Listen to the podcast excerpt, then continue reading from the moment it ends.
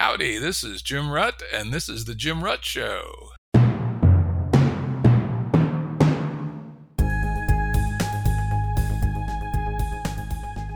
This is a Currents episode. Currents are shorter and less heavily produced than our full length episodes and generally focus on a single topic. As always, links to books, articles, and organizations mentioned are available on the episode page at jimruttshow.com. That's jimruttshow.com. Today's guest is Michael Nielsen, a scientist who has worked on quantum computing, AI, and more. You can learn more about his varied interests at michaelnotebook.com. Welcome, Michael. Hi, Jim. Yeah, it's good to have you here today. But today we're not going to talk about quantum computing nor AI, but rather one of Michael's other interests, meta science. If you are interested in quantum computing and our quantum universe, I had a great chat with Seth Lloyd back a ways on EP79. Feel free to check it out. I'm using as a starting point for our conversation today Michael's recent essay slash short book with co-author Kanjun Qiu. Is that how you pronounce that? Q. Kanjun Q. Kanjun Q. Okay, titled "A Vision of Metascience: An Engine of Improvement for the Social Processes of Science." So, with that out of the way, let's just hop in. So, what is metascience?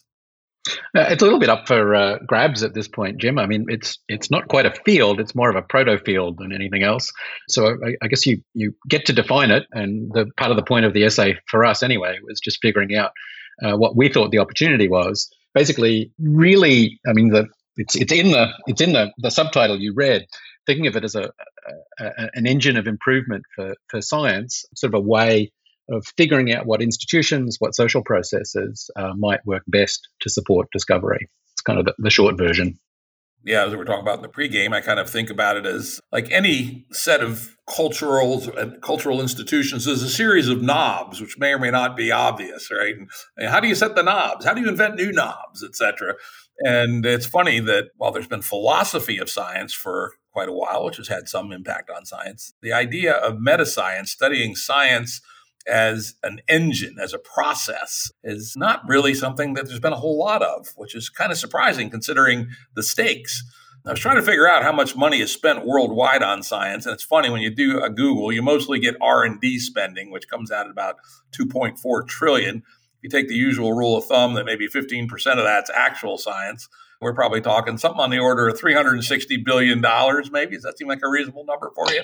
It's pretty, pretty reasonable. I think the, the NSF tries to keep track, and they usually estimate, I think it's about $400 billion for basic science uh, worldwide. So there you, you're about almost almost on the money. Yeah, not bad for a, a swag based on a simple heuristic. And so we're talking about big stakes here. I mean, that's, you know, something on the order of more than half the U.S. defense budget. You know, so we're talking about some big impact. But more importantly, you know, the unfolding of our society, what we have as a human race depends very significantly on how well we do our science. And it would certainly seem that this bears some serious consideration. So let's now talk about what give an example here for folks, which you did a great job in the in, in the essay, putting the meta in meta science. You talked about, and a very vivid example I found from Nick Szabo. How is he Satoshi? I don't know. It could be. Probably the best candidate out there. Anyway, you tell the story in the early Renaissance, sailing, and all that stuff. This this really this, this was really very vivid for me to bring the the meta into meta science. Well, just the idea so, so uh, just to give your listeners some context, this isn't related to science in, in any way. It's really a question about to what extent systems change, uh, and in particular, change in the way things are financed, can have an impact kind of at the ground level.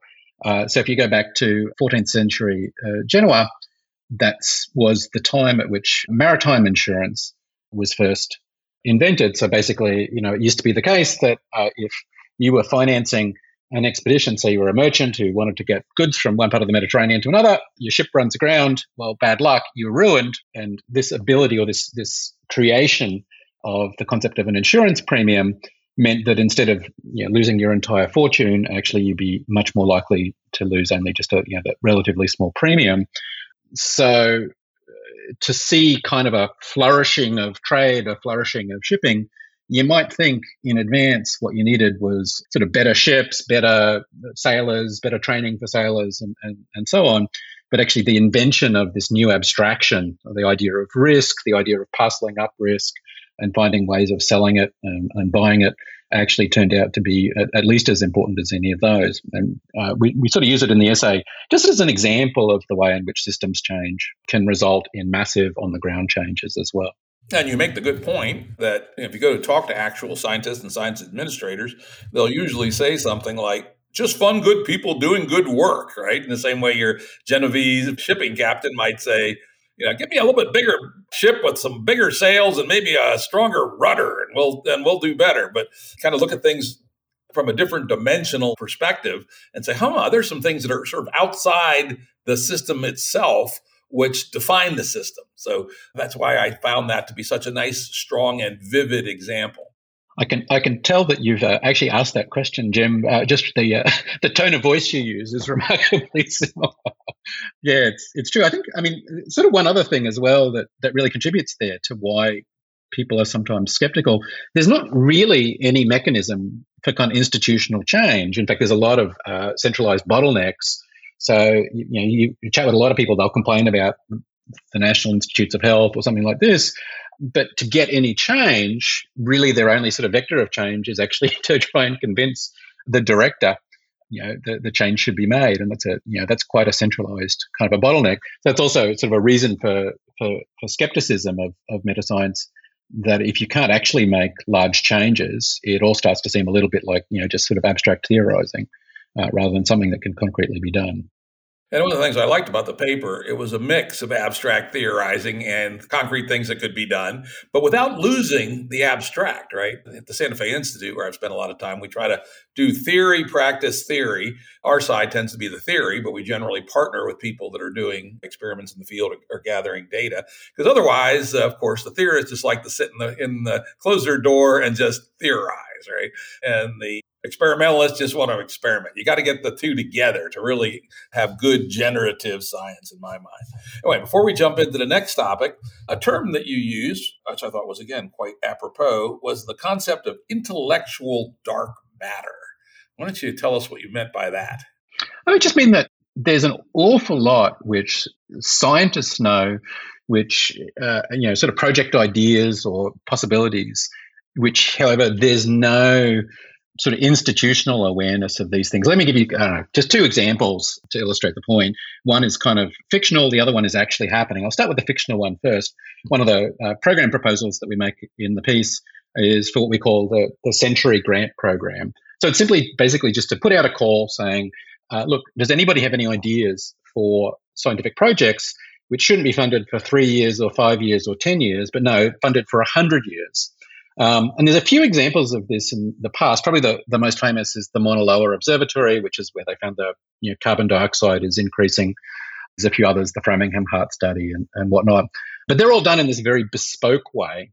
And instead, we sort of say, well, let, us tip this upside down and say, actually, there's probably a ton of such ideas out there in the world, it's sort of in the, the minds of individual scientists, but they're not visible to institutions at all at the moment. They're a type of intellectual dark matter maybe you should just actually essentially kind of build a detector for them, sort of say, we're going to we're going to do this uh, kind of funding. What are your ideas? So that's sort of a theoretical example, and, and an example that I really like that is just coming into existence right at the moment. Some friends of mine, Adam Marblestone and Anastasia Gamick, have started what they call focused research organizations. And basically, this is so again, it's it's like taking sort of something that's done bespoke in the past, something like LIGO or the Large Hadron Collider, and sort of trying to do it at scale. So they're saying, let's find projects which might cost a few tens of millions of dollars, let's say $50 million, where we really, we just, we understand how to build some new instrument or take some new data set. And we just kind of need to, we need to assemble the right group of 50 or 100 people to go and do it, maybe over five years or 10 years.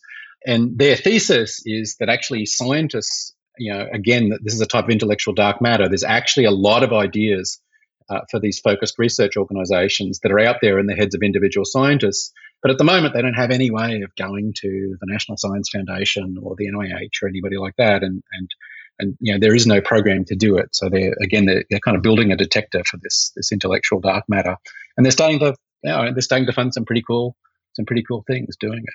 Yeah, that's interesting. Interesting you mentioned that because one of my own critiques, of particularly academic science, is it's you know built around the scope of a principal investigator plus some graduate students who turn over every four, five, six years.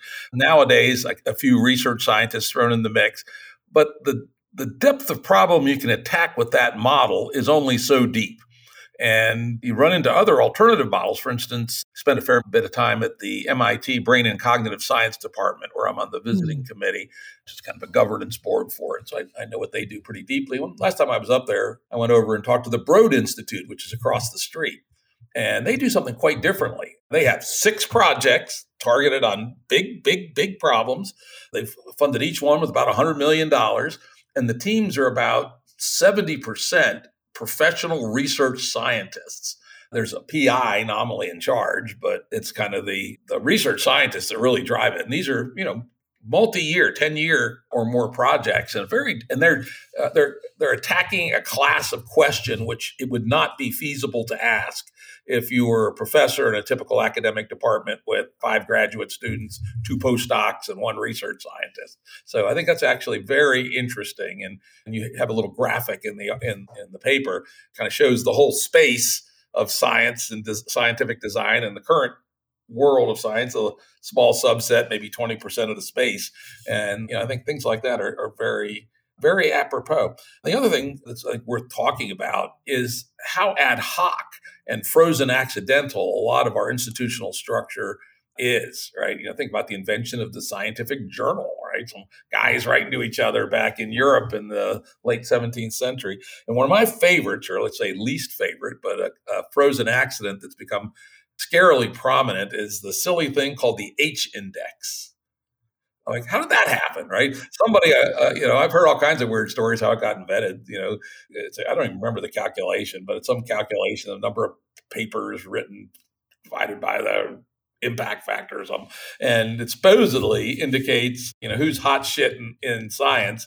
And it's actually a pretty damn arbitrary figure. And you could you could even argue that it, it's for certain kinds of things that you're looking for, it may actually be an, an, an anti-indicator. But somehow it's now become this thing that in many disciplines, very prominent on people's CVs. My H factor is 4.3. Whoa, aren't I cool? Right. yep, you've uh, you, you you've again you've you, you've certainly talked to some people about this. they do. I mean, what's one thing that's scary is actually how much scientists will know about each other's H indices as well. Yeah, oh, absolutely. Not, not just their own. Yeah, yeah, absolutely. And and it's, you know, it's a measure with absolutely no theoretical justification, right? It's completely ad hoc you know, it's not entirely worthless. Uh, or put it this way, there's some signal there, but signal of what? I don't think anybody actually knows. It's uh, quite interesting. And of course, the other one that was a frozen accident is the uh, totally changed actually the organization of the field of science was the invention of impact factors by Eugene Garfield and, and friends at ISI. In fact, I had no fair bit about them because, oddly enough, when I was the CTO of Thomson Reuters, one of our companies was oh, wow. Web of Science. And uh, I never did get to meet Garfield, even though he was still alive in those days. He came and visited occasionally, but I did work with the business leaders of that business a fair bit and got to understand it and what a racket that turned into, right? and again, if Eugene Garfield hadn't invented this method of calculating impact factors, he and other some other folks, the worship of the impact factor would not have completely changed how how science is structured. It's funny too because I mean Garfield himself had quite mixed feelings about about that stuff.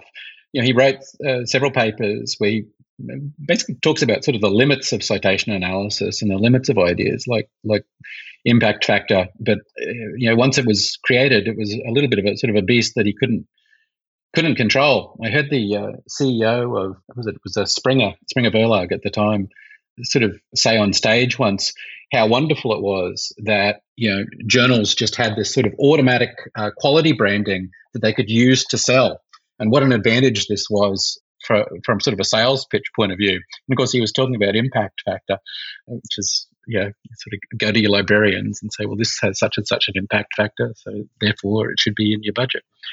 Yeah, yep. doesn't doesn't make a lot of sense. Yeah, and and there's, there's also the, the old I think it was Campbell's law, one of these guys' laws that you know once something becomes a measure that people yeah. behave upon, the measure is no longer much good. Probably whatever it was Garfield found is different than what those factors mean today. Yeah. Quite interesting. But again, point, I think the bigger point, the meta meta point, is that our scientific operating system is a whole series of frozen accidents, essentially, that wasn't thought through, wasn't optimized. And you gave a, a, nice little funny story early in the paper about imagine some aliens came down and looked at how we did science. Would they say everything that we did was exactly right? And of course, the obvious answer was hell no. And so one could argue that uh, metascience is at least an attempt, and of course it won't get it right either, but at least an attempt to back off a little bit and say, all right, how can we tweak the system? What what things are counterproductive or useless or both? You know, what things are productive but could be made better, et cetera. And there's a, there's a, a really really funny thing about about you know you talk about sort of the way stuff gets frozen, and you, you read sort of the early history of NSF, NIH, DARPA, all these organizations. You know, there's so much that was just kind of made up on the fly, sort of often with the idea of we'll fix it later. But then there's no you know, mechanism for change within a, a, lot of these organizations. So, in fact, it becomes impossible to fix later. You know, I don't know, the, how is the NIH going to fix its panel system? They have whatever it is, 180 different areas or something now. They sort of need to get this enormous amount of buy in from some incredible number of people before they could do it. So it just gets very, very hard. I don't think it's actually an accident in some ways that an organization like DARPA is pretty functional in some ways. I think it's maybe, this is just speculation, maybe because they're a little bit later than some of the others. So they actually get to look and say, well, we don't like the way they did this, that, or the other thing. So we're going to design our system uh, to be to be better. But once the system itself is in place, it's unless it's designed to change, it's it's pretty hard to change. Indeed, it's interesting. I just read an article recently somewhere about how the baby DARPAs are not doing very well. You know, there's now an energy DARPA, and I think there's an environment DARPA. And there's like three or four or five of them. And this article basically looked into them and said none of them are even close to the level of creativity and the impact that the original DARPA had. And it, you know, it may well have been that the original DARPA was you know a fortuitous design and the right people at the right time. Hard to know. I mean, you know, like you have to read those articles. I think with a little bit of skepticism. Sometimes there's a political agenda which yep, you don't necessarily know. And there's also, I mean, there's just the, the big fact, which is a lot of these, like, so the Energy DARPA, that's what is it? It's 13 years old now. Well, when the original DARPA was 13 years old, they wouldn't have looked too crash hot either. They'd done some things which, in retrospect, we know were very important, but at the time, you know, what that's not in. Uh, there would have, 13 years after would have been what 1971 I think. So they'd already done the work that led to the creation of the internet. But in 1971, you couldn't have you couldn't have pointed to anything. Nobody would have nobody would have been excited by that. They would have just sort of shrugged their shoulders and gone, "Well, okay, you know, maybe that'll be important, but yeah, don't see it right now." Yeah, so, in fact, 1971, you would look at that and say, "What a simple-minded protocol! Why would anybody use a piece of crap like that?" Right? I mean, you know, I actually know the two guys that designed uh, TCP/IP, and they had no idea either. Right? they were, uh, yeah. So anyway, yeah, that, that, that, that's a good point too. We've been talking a fair bit in up in theory space and kind mm-hmm. of evolutionary theory, frozen accidents, things like that. Maybe for the audience, it would be useful now to bring it down to some tangible examples, and we'll get back to process and theory again. And you laid out early in the paper a, a list of examples and you made it clear that you don't necessarily bet that these are all the best possible ideas or an exhaustive list or anything else. But let's let's pop through a couple of them. You mentioned the Century grants, which mm-hmm. is the idea of attracting the dark matter of things that could take up to 100 years. Today, nobody bothered proposing that because there is no funding source. And if there was a funding source, maybe we'd get great ideas. But another one, this this I thought was very nerdy, and I liked it for that reason, which was fund by variance. Maybe you could tell yeah. people what that one is. Actually, it, it, for me anyway, it comes out of conversations with venture capitalist friends. Uh, one one VC friend in particular commented to me that uh, unless, at least one of the partners at his firm strongly opposes you know, a, a bet they, they won't invest. And the, yeah, the reasoning was pretty good, which is his reasoning was that in venture, you make all your money, you know, it's not enough to be right. Everybody else needs to be wrong And as he explained, you know, sort of the, the best evidence that, that other people are going to be wrong is, is if somebody who he thinks is very smart and respects um, strongly disagrees with the investment. There's something to that in science as well. Certainly, a lot of the most important discoveries were, particularly early on, very controversial or else, in some cases, just completely illegible. Things like, I don't know, actually, the, the, the meteor impact theory of the dinosaur extinction. Even uh, five years after the paper had been published, most paleontologists still thought this was wrong there's this great New York Times article uh, where they actually went off and polled a whole bunch of the, the paleontology community, and they also, you know, a lot of them thought the the meteor impact theory was crazy. You know, and there's many many examples like this where you know often good ideas are just very polarizing, and rather than trying to get sort of consensus. Uh, that this is a great idea. Sometimes you want, you know, a few people to say, "I absolutely love this idea," and maybe a few other people say, "I absolutely hate this idea," rather than having you know a bunch of people say, "Yeah, this is a pretty good idea," which is I think the more common situation in the consensus-based model we have at the moment. And the beauty, you can actually turn it into an algorithm, right? You can calculate the variance, right, from the yeah. from the referees. So you could actually have, you know, well, this one, you know, it doesn't have to even be a judgment call. It could be a straightforward calculation. Another one I thought was very clever, and you presented it in a good punchy fashion, was failure audits you know, everybody claims they do high risk audit. And then you quoted some, I forget which uh, agency, we do high risk science. European Research Council. It's yeah. like yeah, 93% of our stuff works. Well, guess what, dudes, right? So talk, talk to us about failure audits and firing yeah. uh, program managers who don't fail enough. yeah, I mean the thing you pointed out is this this just terror. I mean, a, what about the European Research Council?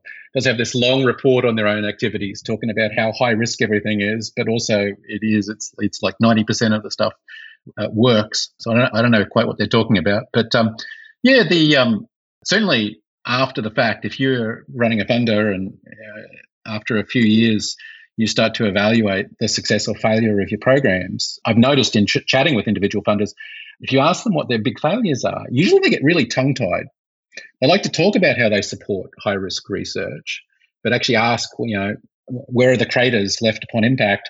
They, uh, you know, they usually don't actually have a list at, at, at, hand, and that's started to smell a bit suspicious to me. So I think just being sort of honest about it and basically writing down your list of failures, maybe making it public, kind of an anti-portfolio, but then also just evaluating. You know, if you think that you have a high risk program and 50% of the stuff isn't failing, maybe there's a bit of a problem maybe you're actually not taking enough risk. And uh, I mean, ultimately, you can you can imagine having the, the program manager or maybe the director of the funder, you know, sort of job under threat if they don't actually you know produce what they claim. Oh, oh I like to think of it is you know so many funders will say they want high risk work, but they will their processes ensure that they will only fund low risk stuff. So they're not buying what they say that they're buying, and this would be a way of hopefully correcting that particularly if it's done publicly, particularly if you know, if they actually publish the results of their failure audit, that actually starts to build credibility. You know, scientists know that when a funder says that they want to support high risk work, they know that usually that that's not true. And so, of course, they're very, you know, cautious about. I mean, why waste your time submitting a genuinely high risk proposal when you don't expect it to be actually funded? If a funder is, however, credibly saying, "Look, in the past, we really have done this," then it starts to become a little bit more interesting if you're on the sort of the application side as well. Let me add one uh, improvement to your proposal there, which, yeah. which is that, of course, being humans, being gaming the system, uh, if, that, yeah. if that were the rule, they're going to intentionally fund a certain number of bozo projects of incompetent buffoons. So, uh, so add, right. add, the make it an actual failure audit. and then in, in, my venture capital work, I when I'm you know trying to assess a team, look at their successes, their track record, I look for noble failures right? As opposed yeah. to incompetent failures or yeah. bozo failures, right? Yeah. And so I would add to your idea that there needs to be something like an identification of noble and worthy failures and to distinguish them just from bozos and, you know, just bad ideas. And yeah, that's a great term. Yeah, no, that's a great term. I think it's a really good one. And then the last, we'll go on to, uh, there's some other ones in your list, but one that I personally feel very strongly about is you propose an open source initiative and we talked about the, you know, kind of the the institutional lack of depth in the classic PI plus a few graduate students and a postdoc or two. And it really shows in the software they create. In fact, I have a, a, a term for it, which is graduate student ware. And it sort of works for them. But then when they try to put it out for other people, uh, there have been a few that have been brilliant. There certainly have been a few. Some of my friends at George Mason have put out the Mason agent based modeling system, for instance, which is really an incredible set of tools. University of Chicago with their StarLogo. So occasionally graduate student ware turns into really good software, but usually it doesn't. And you know, the idea of putting more money into professionalizing scientific software, which is the way I read Open uh, Source Institute, strikes me as a great idea. Maybe you can say a little bit more about that. Yeah, it's it's partially putting more money into it. There's actually I mean, there's a few different initiatives which are putting more money into it, but there's still not yeah the the basic kind of unit of work is still the paper, even for the people doing that. And you can just imagine sort of switching you know to an economy where the basic unit of work is in fact the, the software package and that that would would change a lot of things. You think about the way certain art institutes, you know, they're not about. You don't get a job at those art institutes by showing the fifty wonderful high impact papers you wrote. You get it by uh, talking, you know, actually showing the portfolio of artistic work that you do. If you take seriously the idea that software is actually an important expression of research ideas, then uh, you know that ought to be the fundamental thing. Sometimes you don't have these sort of stupid fig leaf papers that are being written which then makes people actually, you know, they waste all their time writing these papers. It becomes actually the important thing rather than focusing on the, the real thing. A, a really good example, actually, is which some listeners might be familiar with, is, is Jupyter Notebook.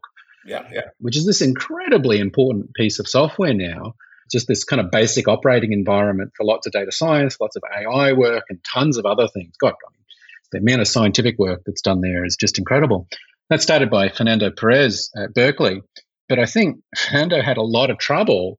I mean, really just caused by the fact that fundamentally the university and his academic colleagues wanted him to be writing papers about it, not not making the software better. And so, you know, because he's very persistent and very hardworking, it, it all kind of worked out. But I don't know, that that's that's bad news that you want the the thing itself, Jupyter, to be you know, the quality of that to actually be the, the object of evaluation. So the, the, the, proposal for the Open Source Institute is is really just to, to start to set up a, you know, a research institute or research institutes where the, the basic unit of evaluation is is software. It's not the paper. And, I, and I'd suggest that a, an additional boost that will come from that is it will draw people, different kinds of people in. It'll mm, bring yeah. in really good software engineers who also are interested and passionate about scientists, but actually aren't research science type people and that, uh, not, such people exist. I know for sure that they exist, and that would upgrade the, the whole ecosystem by having a an honorable home where they get great status for you know creating. Same way somebody gets a paper in Nature, someone gets uh, absolutely absolutely broadly used and broadly cited, for instance, yeah. would be a wonderful thing. Last one before we move on from your list, and then people are interested in reading the paper. There's more in this first list. And this is one that I hadn't thought of, but I thought was really interesting. Is at the bench fellowships. Tell us about that.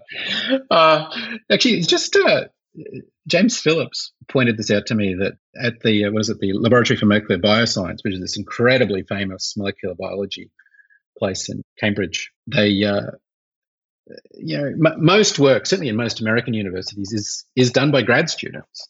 The sort of old joke is that PIs are often machines for turning you know, coffee into grant applications. They're not actually doing the work.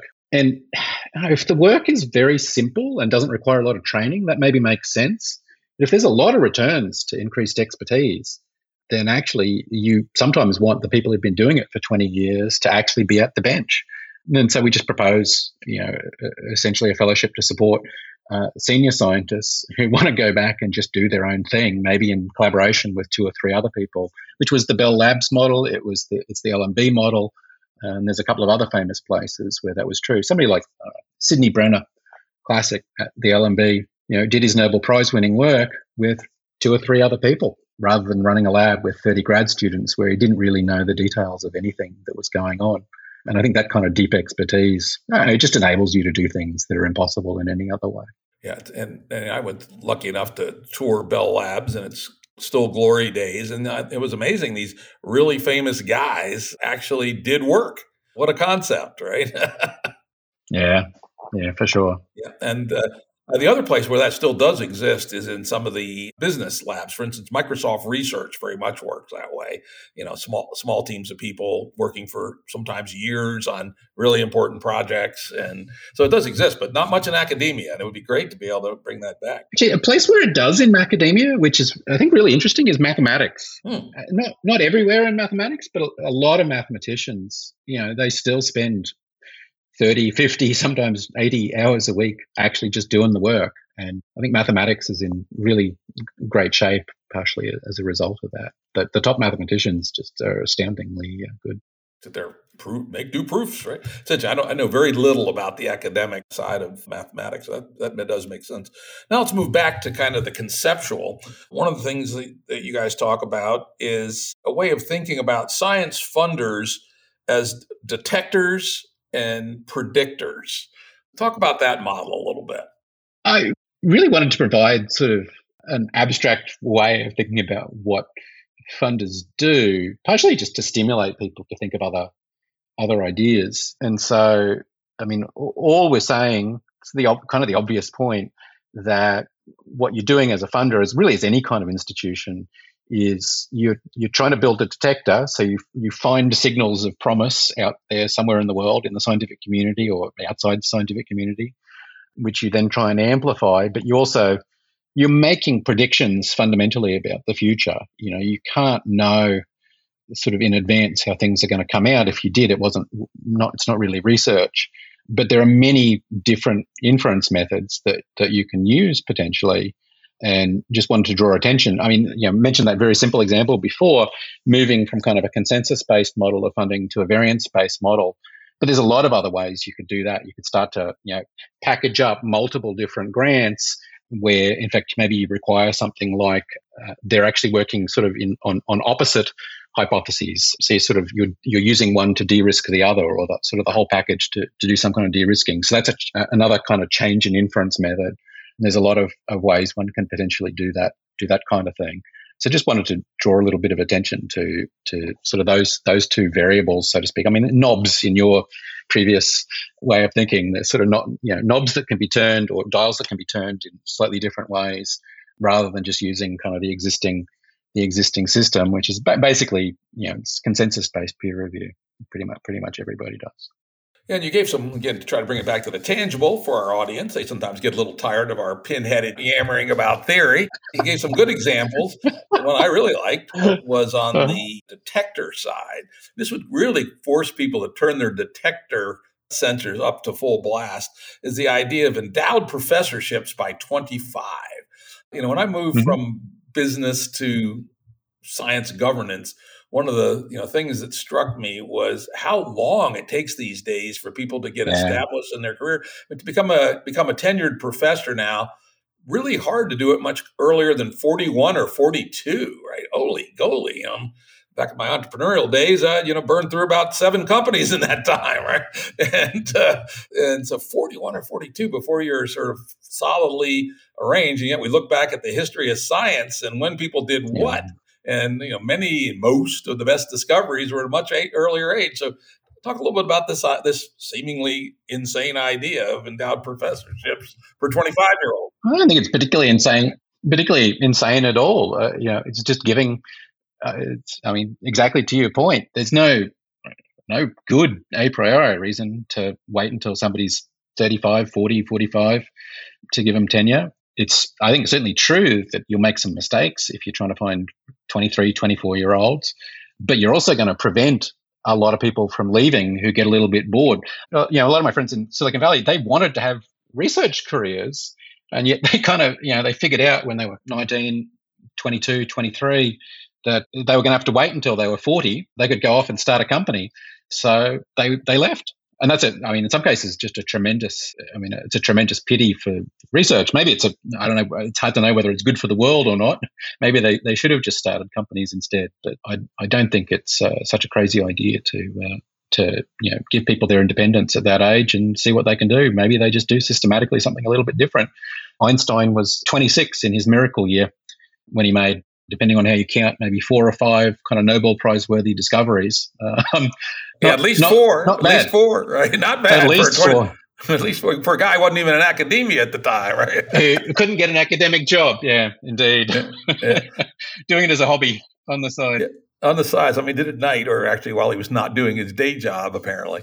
But you know, of course, it would require some development of some new skills in the funders to you know essentially detect you know these people. I don't think that's an impossible task. I think there are people that could do that. I don't think so. I don't think it's really that difficult at all. I mean, you, are still you'd, you'd, certainly be making some some guesses. You're not going to be based on somebody's 15 year track record at that age, but I mean, you're you're always guessing anyway.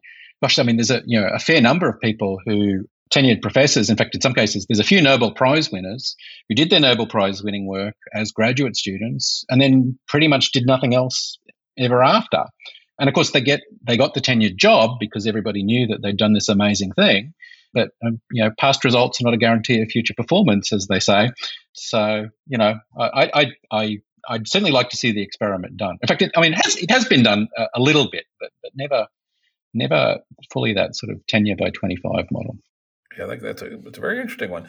Now, on the predictor type activities, this is again, hmm, this is something that was a completely fresh idea to me. And I had never actually even focused on the fact that it's a real thing, but it obviously is. And that's what you call the elicit the, the secret thesis. Tell us about yeah. that. That's, that's really clever. Uh, yeah, I, I, mean, this is, I don't think it's happened to me, but I've heard a number of scientists complain, sometimes literally directly to the funder, that they don't want to tell them about their project or they don't want to tell them, you know, they know something special that they don't necessarily want to disclose because it's going to, you know, if it's disclosed in the grant application, it will be known then by the competitor who does the review. And, you know, if your idea is good enough, sometimes that's the last thing in the world you want you want to you want to disclose. I know I've I've sometimes had that where you know I'll think I'll have some special technique or, or something for a problem. sort of a little bit cagey in the grant application. You sort of want to claim that you've got it, but you don't actually really want to give the details. And this is crazy because, of course, this is exactly this is the most important thing. Honestly, if if you know you would just give the five line version of the grant application, it, you would go in the five lines in a sane world. But instead, you're in this sort of situation where you don't want to disclose it to your competitors, and so you kind of leave it out or you wink at it a little bit. And so we just we make this proposal that says, look, there should be sort of a little, a short extra box on the, you know, some uh, some grant applications where you can just disclose any extra information that you certainly don't want to be shared with referees or, or whatnot, but which the program manager can, at their discretion, d- decide actually to include in the evaluation. Now, sometimes people are just going to say, "Oh, there's nothing," but other times I expect it would actually be the decisive. It would be the decisive, the decisive element again, yeah, we'll, we'll see. Yeah, let's take, yeah, let's take, apply Riemann Riemann non-Euclidean geometry to space-time and see what we get here, right? Something like that. Right? yeah, work, work out all right. Actually, I mean, it's a great example because people will sometimes people will sometimes say, "Oh, David Hilbert actually discovered the, the field equations of general relativity before Einstein. Maybe he, he did it." But what they they those people don't know is that Einstein had actually given lectures at Göttingen with Hilbert in the audience, where he made he, he made exactly this point. And uh, uh, it's actually kind of it's, it's, it's funny you say it. It's actually an example where you know, Hilbert Hilbert leaned uh, quite quite heavily on having learned the secret thesis uh, in in in advance. Anyway, yeah, that's very very cool. It's a good a good example, right? Why this is it would be a good institutional improvement. Now, as you're moving on into in the paper, you talk about meta science as an imaginative design practice. Talk about that a little bit. And then uh, the kind of people you think might be good at it and who might not be good at it. Yeah, uh, uh, I mean, it, you know, I gave this uh, at your request this example of the invention of insurance back in Genoa in the 14th century, and you know that didn't rely on making better ships or better sailors or any of these kinds of things or better judgments about what expeditions to do. Instead, you introduced this new kind of abstraction. There was, you know, the idea of risk, the idea of insurance. All these things were kind of extra extra things in the world. So that's kind of a you know, that's an act of imagination to come up with those kinds of ideas. And and you know something like uh, I mean, in a very modest way, something like the anti-portfolio or the Century Grant program or things like this. You know, you're introducing new abstractions or intellectual dark matter, which hopefully can be used to drive systemic changes in what kind of work is being done. So we're just we're just pointing out that really, you know, it is it is an imaginative thing. You you need to invent these new these new abstractions. Fundamentally, it's not just something uh, where it's going to be kind of handed to you on a on a on a platter. I should say I don't think that you know those ideas are necessarily quite as uh, uh, imaginative as, as maritime insurance must have been in its day, but but it's that's the kind of thing that we're trying to gesture at. That it's not just I know. The, the, the reason we, we we point this out and sort of make a big deal out of it is because I, I think it's not it's not the way that scientists tend to think about the world. They're much more interested, typically. Uh, I say as a former theoretical physicist, they're much more interested, typically, you know, in sort of taking extant phenomena and trying to get to the bottom of them, maybe pushing things a little bit, like questions like what happens if you increase the pressure or the temperature or you drop the temperature. Those kinds of questions are very interesting. But the idea of trying to create entirely new sort of abstractions, design abstractions, is is not something that you necessarily get a whole lot of training in. It's more the kind of thing which programmers do. It's certainly the kind of thing which designers do and we think that that's what ultimately sort of a lot of meta scientists will, will, will do. They'll be the, kind of person that thinks up clever new ways of using insurance or things like that. Um, it's a very long answer, but it's it's hard to. Well, it's a good answer, an important answer. And particularly, you pointed out, hey, people that drive cars don't necessarily know how to design cars, right? So that's uh, exactly right. Yeah. and I, actually, I took that. I stopped and paused for a minute when I read that part of the paper. I said, hmm, I wonder who might be good at it, and uh, came up with this very provisional answer, which is if one were to create a new discipline of meta science, perhaps its home ought to be in the business school. I think it's pretty close to what a lot of finance people do. Like, you know, there's certainly people thinking about how, you know, to find uh, new signals of promise and then how to you know find good sort of you know ways of making predictive you know doing predictive reasoning. And they invent new instruments all the time so they're designing these new abstractions. So it's i think it's pretty close to what finance professionals do in in some ways at least. Yeah not just finance also think business administration. They, they think of institutions and structures and signaling and information flows and decision making. You yeah, know, yeah. my alma mater is actually the Sloan School of Business at MIT, and it was a oh really pretty hard nosed place. Yeah, and I could I could imagine. You know, it's a bit of a stretch. It would require some creative new generative thinking. Actually, I can imagine a uh, meta science department there. it's funny actually that you say that. I mean, one of the people, well, actually several of the people I most admire, particularly Pierre Azoulay, who, who you mentioned later on, that's where he is, exactly there. Uh, Interesting. Yes. Yeah. Just the thoughts that we toss out there. All right, let's move on to the next part of your paper. Part two the decentralized improvement of the social process of science. Bottlenecks inhibiting central decentralized improvement. Talk a little bit about some of these barriers that are out there. if you ever, you know, want to uh, take up a new job, uh, Jim, I think you should maybe you know go into audiobook reading or something like that. you have a nice sonorous tone. Yeah, we. I mean, this is just the point that existing institutions are not. They're not designed to change. You know, it's very much the situation of uh, you sort of think about blockbuster video. They didn't turn into Netflix, and you know, there was no way. There was no institutional way by which they could change in, in that kind of way. If certainly if people inside Blockbuster had been uh, interested in doing that kind of thing, I don't think their performance reviews would have been too good.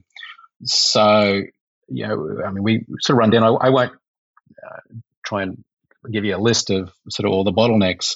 But this this basic point that a huge amount of change is just bottlenecked through these enormous centralized institutions. You have three or four funders uh, responsible for a massive fraction of all of the funding. I mean, the, the NIH alone is almost half of the funding for basic science in North America. You know, how do they change? Well, you, know, you can't convince the director to make the changes, or they only have very limited bandwidth. Maybe they can make one or two big changes a year. I think that's actually probably not even possible, but it's a heck of a bottleneck. I don't know. I'm I'm I'm, I'm kind of getting a bit lost here, to be honest. yeah, you know, it seems like uh, you know that those certainly true, and, and and you talk about that there have been experiments at smaller scales or institutions that are quite different. Even our own Santa Fe Institute is quite different, yeah, yeah. right? Yeah, yeah. kind of pride ourselves on think different, as Steve Jobs might have said, and we've been fairly successful. But we're tiny. You're like you know, twelve full time faculty people. You know, maybe the secret is you know why we call it meta, meta science at the top. You know, maybe a dictate from the Congress that ten percent of funding will be used to start new funders, right? Startup funders. You talk about that a little bit. The idea of startup funders. Yeah, I mean that that uh, actually not just startup funders, but also funders with a sunset clause, where you know sort of they're forcibly retired. If you want to get new institutional ideas, uh, maybe turning things over occasionally is a good idea. So you don't just sort of have the same old same old happening year after year, or you're not you're not stuck with the existing institutional processes. I don't know. There's actually there's a lot in your question. it's pretty hard to hard to get a through line on it. Yeah, well, yeah. Let's see what else, what else can we go with on that. One of the things you talked about is again some of the other you know the frozen accidents. You know the uh, Shanghai rankings, for instance. Yeah. Oh yeah. Yeah. yeah so uh, essentially Zippo in the way of turnover. They make the uh, Soviet Union Parliament look dynamic in comparison. This is just a funny thing. I, I guess I, I just happened to notice a few years ago, which was there's a few sort of world rankings of research universities. The oldest is the Shanghai rankings, the oldest I know of anyway. And if you look at the top 10 uh, in that in that rankings, they basically haven't changed since they started, since 2003. I think there's been one organization has moved out of the top 10 being replaced by another. But otherwise, there's just been this tiny, tiny little bits of shuffling around in the top 10. And when I tell this to scientists, they will say, well, you know, of course you would expect, you know, Harvard is going to stay in there all the time. You know, that's where all the best people are. And it's kind of taking for granted the idea that the best people would never ever move. Now, you know, maybe in an academic context, I mean, that seems to be true. There is this incredible stasis. But of course, in lots of other parts of the world, uh, things are very dynamic and, and they, they move around a lot. I, I also, I just, for comparison, looked at the largest companies in the NASDAQ of course, the Nasdaq in 2003 and the Nasdaq in 2022 look, you know, they're not completely different, but there's a lot of difference. Facebook, which is one of the top 10 companies now, didn't exist in 2003, and a bunch of the other companies, which are now top 10 companies, were uh, certainly a lot smaller then, um, and in some cases weren't public yet. So that's a sort of a situation where you've got this uh, tremendous dynamism and things winking in and out, and so you get more institutional innovation um, as compared to the very static kind of a situation in academia, where it's the same institutions year after year.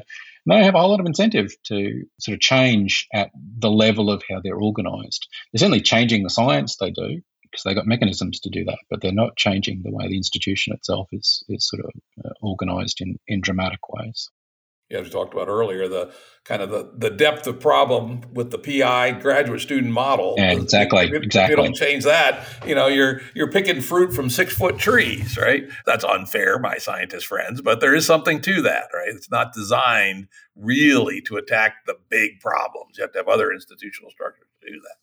Well, let's move on now to some examples of where meta science type ideas have been coming into existence a little bit you talked quite a bit about the rather famous open science collaboration in social psychology. And in fact, one of my earlier podcasts was with Brian Nosek, who was one of the leader of that project back in EP12. So why don't you tell us a little about open science collaboration, the context of where the discipline had gotten to, and, and what it might, might mean for improving science? Yeah, well, I mean, this is an incredible example, in, in my opinion, where you're really actually starting to see massive uh, change in processes inside a pretty large chunk of science. So, the, I mean, the basic context is for, I mean, 40 or 50 years, people doing work in psychology have been pretty skeptical of some of the basic statistical methods that they use. They're very susceptible to things like know, p hacking and the file drawer effect and, and all these other things. And I mean, this has been known for a very, very long time but was pretty hard to change institutions to do anything about it. And so, what the, the Center for Open Science has figured out, I think very cleverly, a way of getting some effective institutional change. I mean, how, how that happens is a, is a long story, but that's kind of the, I think, the top level uh, thing is they, they, they found a way of doing it. And they found a way of doing it, uh, very importantly, from my point of view, as an outsider. They didn't need to actually be running all of the institutions They didn't need to get everybody's consensus in advance. In fact, it was rather unpopular with a lot of people in advance, but they were able to get the changes really rolling anyway. So it's kind of an example of, of decentralized change. Yeah, and it, it, was quite interesting. You know, Brian was a tenured professor at UVA in, in, one of the very top psychology departments in the country, and he couldn't get it to happen at UVA. I think he probably would would have liked to have, you know, less personal risk, and he ended up taking quite a considerable risk and jumping out into the void and setting up uh, the Center for the Open Science as uh, an independent organization. And as you point out, he might have maybe in retrospect that was a good thing because it was not popular amongst his colleagues, at least a lot of them initially. Quite interesting.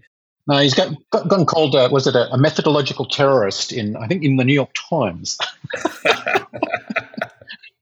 well, sometimes you got to do what you got to do, right?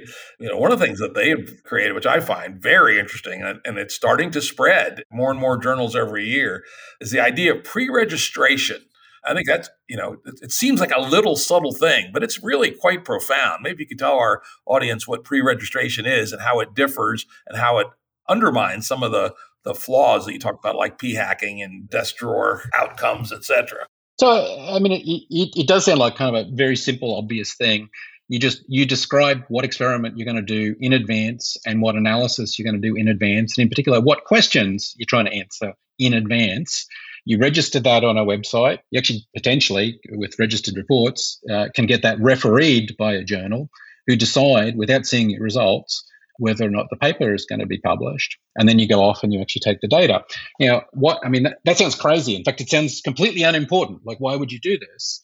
And of course, the, the reason why is it prevents people from sort of futzing around too much with with the data. So, you know, you take data intending to answer one question, turns out you get a completely boring answer. It's not the thing you wanted. So instead, you do run 67 different analyses trying to answer different questions, and lo and behold, you discover some completely different uh, kind of effect inside the data, and you publish that. Now, the problem with doing that, of course, is that if you you try enough different analyses, you will find something but mostly what you'll actually you'll actually find is is just sort of coincidental effects inside. Yeah, spurious correlations, as we like to say. Spurious correlations. So what is it? The um, there's a correlation I think between unemployment in Greece and the rise of Facebook. Do you think you know were these two things causing one another, or are they caused simply by people asking enough different questions that you start to see this and, and you know the answer to that question and that's you know by by doing this kind of pre-registration you rule out the possibility of doing that kind of data dredging after the fact. Um, and they've they've done a great job of, of actually getting quite a quite a few people to to adopt this practice, and quite a few. I mean, importantly, quite a few journals to adopt this practice. Yeah, that's the to my mind the real secret. If you get the journals to agree to commit to publish the result, of course, that means they also have to agree to publish negative findings, which is that's quite right. rare in the journal space. That's right. Yeah, and then I mean, what you really want ultimately, of course, is is for your peers to actually take it much more seriously if it's been done that way. So, not just to sort of pay a lot of attention and give tenure to people who've obtained sort of sexy results using pretty low quality methodology, but actually to people who've you know done the, the really high looked for the really high quality evidence, and that's also starting to happen. Actually, one of the things when I first heard about this, I thought eh, it's not that important. And one of the things that changed my mind about it was starting to hear talking to individual, it was individual psychologists and individual neuroscientists actually, who would say things like, "I don't believe my own papers before 2016," and that's a, I mean that's a shocking statement. They're sort of discounting a large fraction of their prior professional work, and it was just because they, you know, they they'd written those papers in good faith. They thought they were doing the outstanding scientific work, and now they don't believe uh, sort of the statistical methods that they were using. And that was pretty shocking to me. And it, it, it starts to, uh, I think, point at the, the cultural shift that's happening there. Yeah, and it's really it is interesting and, and quite profound. When I read that quote, I go, "Whoa, that's that's a sign of a, a real cognitive change, a change in how people are framing their whole careers." You know, which is really doesn't happen too often. Who was it that said? Was it one of the 19th century German guys? Science progresses one funeral at a time, uh, right? Planck. Planck, that's right. It was Planck, right? Yeah. But when that doesn't, when you don't have to wait for that, that's a sign that you've really done something important. Another thing that you know you, you, guys mentioned, I know uh, Center for Open Science has been working on this as well, is to strongly encourage people to publish their data and methods. again makes it a lot harder to do spurious correlations and other forms of p hacking if the data is there and combine that with pre-registration and it really does a good job of uh, sort of say say cleaning up the method of science quite a bit yeah actually I, I know, I know it's it's always a little terrifying to publish your data or code. it, it is funny that sort of the I don't know the, the, final few hours before hitting essentially send. I, I know I personally find it uh, you know a little bit of panic. It's like did I you know up to that point I was sure, but then uh, when you're going to make it available to everybody else. Uh, all of a sudden, you know, am I sure? I'm sure. yeah, exactly. that's that's the right kind of pressure to have. It is. I, know one thing I always, you know, it makes me kind of nervous is when when I when I publish software to go along with something. And you know, I am a talented one man software writer, but I do so by horrible bad practices, no documentation, crazed structures. And I go, anyone that's going to look at this code carefully is going to think I'm a deranged individual. And uh, eventually I just said, I don't care. It works, and they can and they can walk through it. But you know, uh, I would really not want to spend my time prettifying my code just if, just in support of a paper, as an example, but perhaps a perverse pressure that that some people at least might feel. So let's move it on to the next. Maybe we'll call this the final one. We're coming up on our time here, pretty close, which is that you take the example of Nosek and Center of Open Science and generalize that to the concept of a meta science entrepreneur. And you lay out a process by which meta science entrepreneurs and basically anyone that wants to practice meta science might think about. So maybe talk about the idea of a meta science entrepreneur, and if you still remember it, the uh, little flowchart diagram that you had in, in the paper. Sure. I mean, the, the, the top level sort of takeaway is, I mean, for one thing, there is no name for this. There is no name for what people like Nosek are doing. This idea of trying to create scalable improvements in the social processes of science. So we, we just felt that, that this needed a name, and actually it's it's resonated a surprising amount. I, am not actually fond of the term meta science entrepreneur, but there definitely needs to be a, a, name for, for this for this concept that that kind of person. Partially just i mean for very banal reasons. You want a community of practice. You want people to be able to meet each other. You want people to be able to mentor each other. Those kinds of those kinds of things. And then I, I think if you look at the actual changes which have been wrought in science in the last 20 30 50 years so things like uh, the growing the rise in preprints the rise in open access the rise in open data these changed method, methods in uh, psychology, which are now spreading to other areas, they've almost always been driven by single individuals or very small groups of people, typically, I mean, very often acting outside an academic context, coming in and just working very, very hard to, to drive change in some way or another. So we just wanted to sort of distill out that and to try and find a few of the key patterns of, of meta science entrepreneurship to sort of act as a bit of a template for other people. Yeah, cool. Know, one of the examples you give, which has made, you know, again, a quite substantial impact in some disciplines, less in others, is arXiv. Yeah. Yeah, so that's, I mean, that's Paul Ginsparg, who was, I guess, a staff scientist at Los Alamos National Laboratory, who just realized that it'd be pretty good for uh, initially high energy physicists to be able to uh, publish their preprints to, actually, I think initially it was email, but it quickly moved to the web, which was brand new at the time, 1991, 1992. And he uh, wasn't exactly supported in this endeavor uh, all that well by uh, his peers at the lab at the time. In fact, he got a negative performance review and left. But he's changed science dramatically. Certainly, he's changed physics incredibly. You know, that's that's where you you publish your paper first now. Once you're done, months in advance of the journal publication or years, and it's spread to a lot of other spread to a lot of other fields. Again, I mean, uh, you know, for the sort of the money invested, I don't know what the budget is now. It's, it's got to be on the order of a million dollars a year. They're supporting kind of the key publishing infrastructure for I don't know what percentage of science, ten percent or something like that. I mean, it's it's just an incredible return on the the dollar, and and it's I mean, it's not just that return; it's also the change in working practices the fact that it is possible for everybody to see in near real time uh, the advances that other people are making is, is a really big change. And it's just wrought by a, a very small group of people.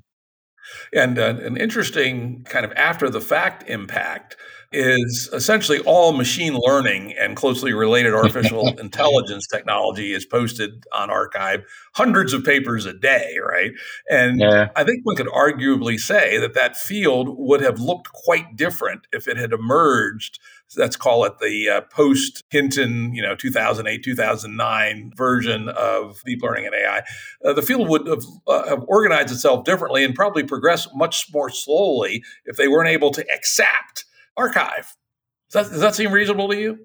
Seems pretty plausible to me. It's funny. It's like a it gives and it takes away. The give is it enables everybody, you know, everything to go much faster. The takeaway is I talk to my machine learning friends, and they, you know, they're just they're drowning under this tidal wave papers. They can't even read the abstracts. Never mind the papers. yeah, yeah, yeah. And what's what's evolved are curators on Twitter who yeah. read all or part of the flow and then pull forth the ones that they think are worthy. And some of the people are pretty good. Carlos Perez is a really, really good he doesn't spend as much of his time as he used to. He used to be seem like his full time job, reading the flow into arXiv ML and uh, pulling out four or five a day. And he said, "This is worth looking at." Yeah.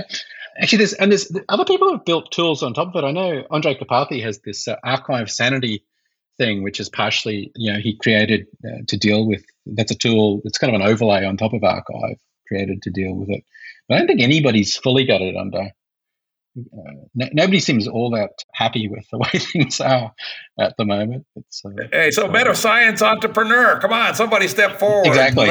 And, exactly. let's, uh, and let's uh, add an extra level on top of this. Well, I think we're about up to our time here. Michael, Michael Nielsen on meta science, a really interesting discussion today. And now, where's the name of your website? It was michaelnotebook.com, I think it was, right? Mm, that's right. Yep. Yep. As a place to learn about more about Michael and his work. And, and oh, by the way, if you're interested in quantum computing, uh, quantum mechanics, and AI, he writes on those topics as well. So thank you, Michael, for a really good show today. Thanks so much, Jim. I really enjoyed this.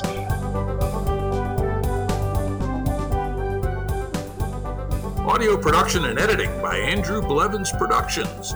Music by Tom Muller at modernspacemusic.com.